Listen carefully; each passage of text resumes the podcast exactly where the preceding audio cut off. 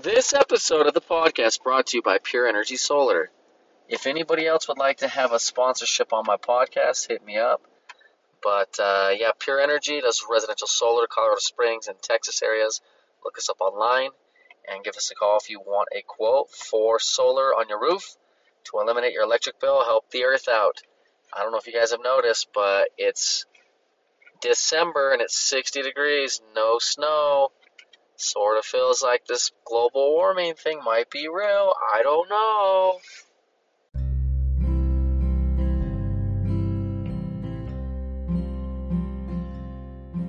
Experience true vulnerability, how to overcome trials. You will laugh, cry, and experience everything in between. Welcome to the King of Corona podcast, brought to you by Tyler Griffith. Oh, yeah.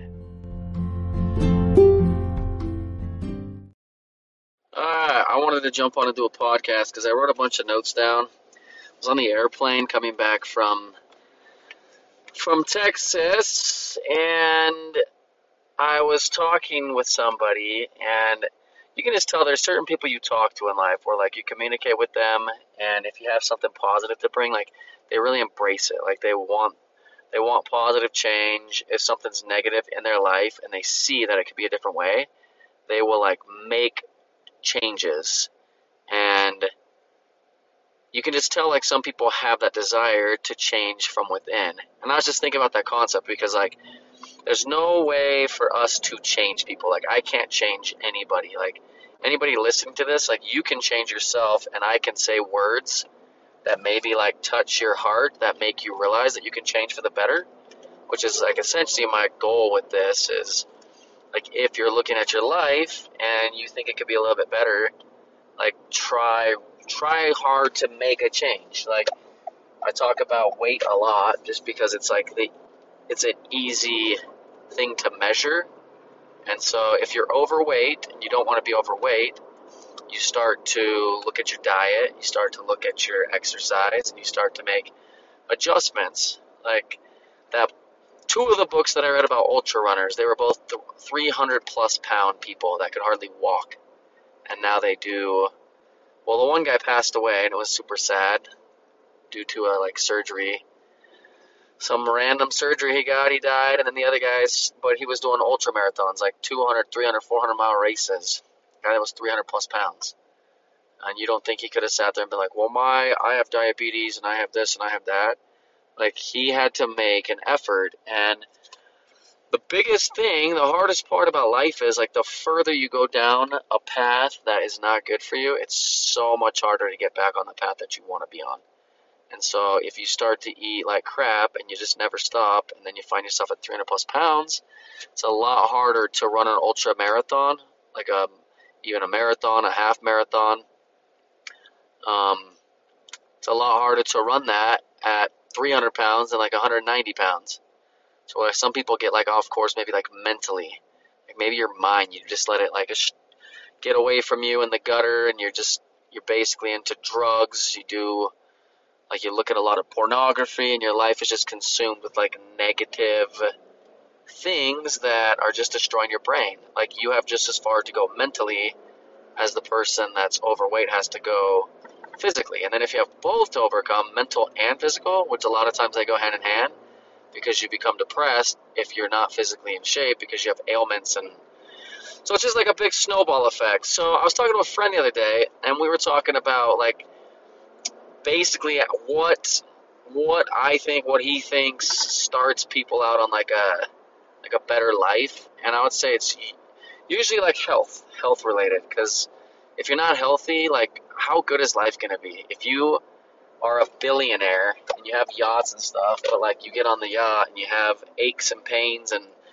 like high cholesterol and like you're just everything's a problem within your body, like do you enjoy that, or do you do you go to bed feeling like crap, waking up feeling like crap, and then you just use your money to numb the pain by buying fancy things?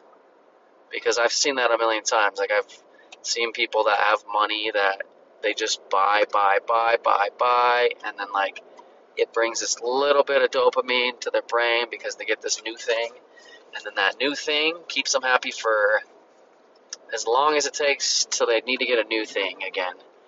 And I see that too with like women, like men with women and women with men. It's just, this guy's good, this guy's good, this guy's good, I want better. This guy's good, I want better, I want. It's like we always want to upgrade, we always want like the next best thing, like, and that's our culture, like with iPhones and stuff. Like everybody wants to upgrade to the newest iPhone, newest iPad, newest computer, newest truck model, newest everything, and it's like, when is enough enough? And I think people don't even realize that it happens. So most of the time, like most of the time you get so far off course that you look at your life and you're like, you you don't even know like how you got there. And then if you really sat down and had time to think about it, you could probably pinpoint where your life started to like go off track. And then if you want to course correct, like I said, it could be a way more difficult if you've let it get like too far off path.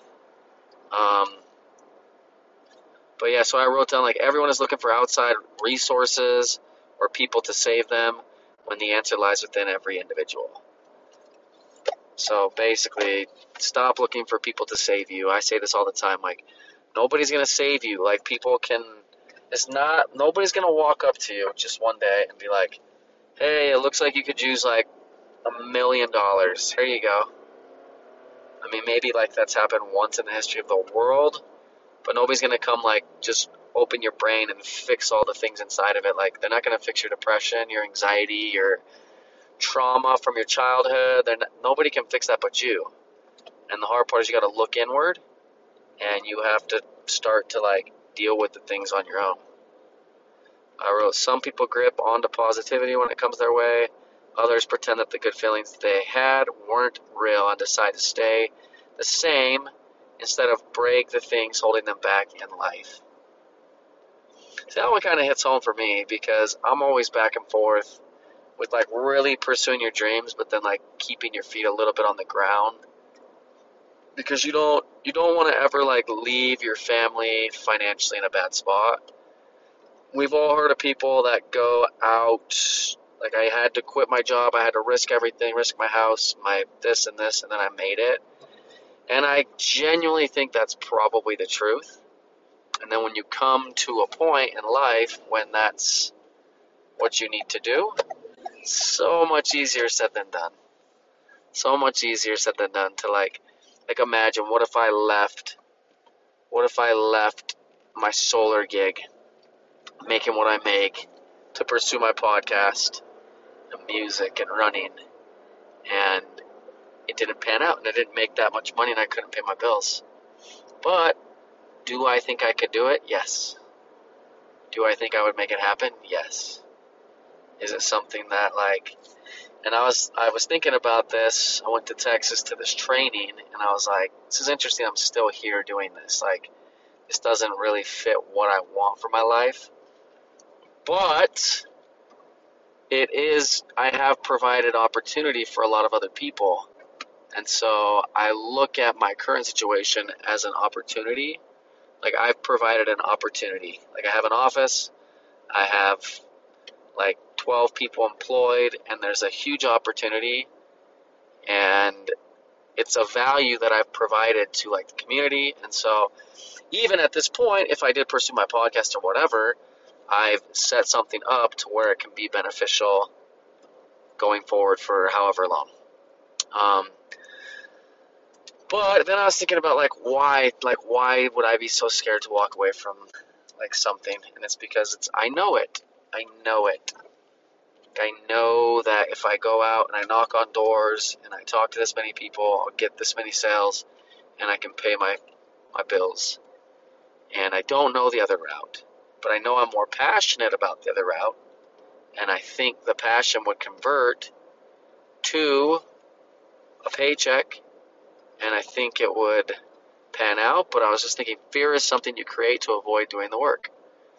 So it's like the work, the how how would I grow it? How would I learn it? What if I can't learn it? And it's like I look around and I'm like, this guy's making money on a podcast. This guy's making money on a podcast. This guy's making money on a podcast. And so deep down, like I know I could do it. It's just fear creeps in and says, no, you can't. Stay where you're at. Stay where you're at. Fear is you're out. It's like, I'm scared of heights, therefore I will never climb this mountain. I have a friend, I'm not sure if he still listens to this or not, but he has his own podcast, and he was talking about how he won't go and climb to the top of Pike's Peak because he's too scared. And I called him up, and I was like, you know what you need to do is sign up and go climb Pike's Peak. Like, that would be super good for you right now. He's like, never going to happen. No, never.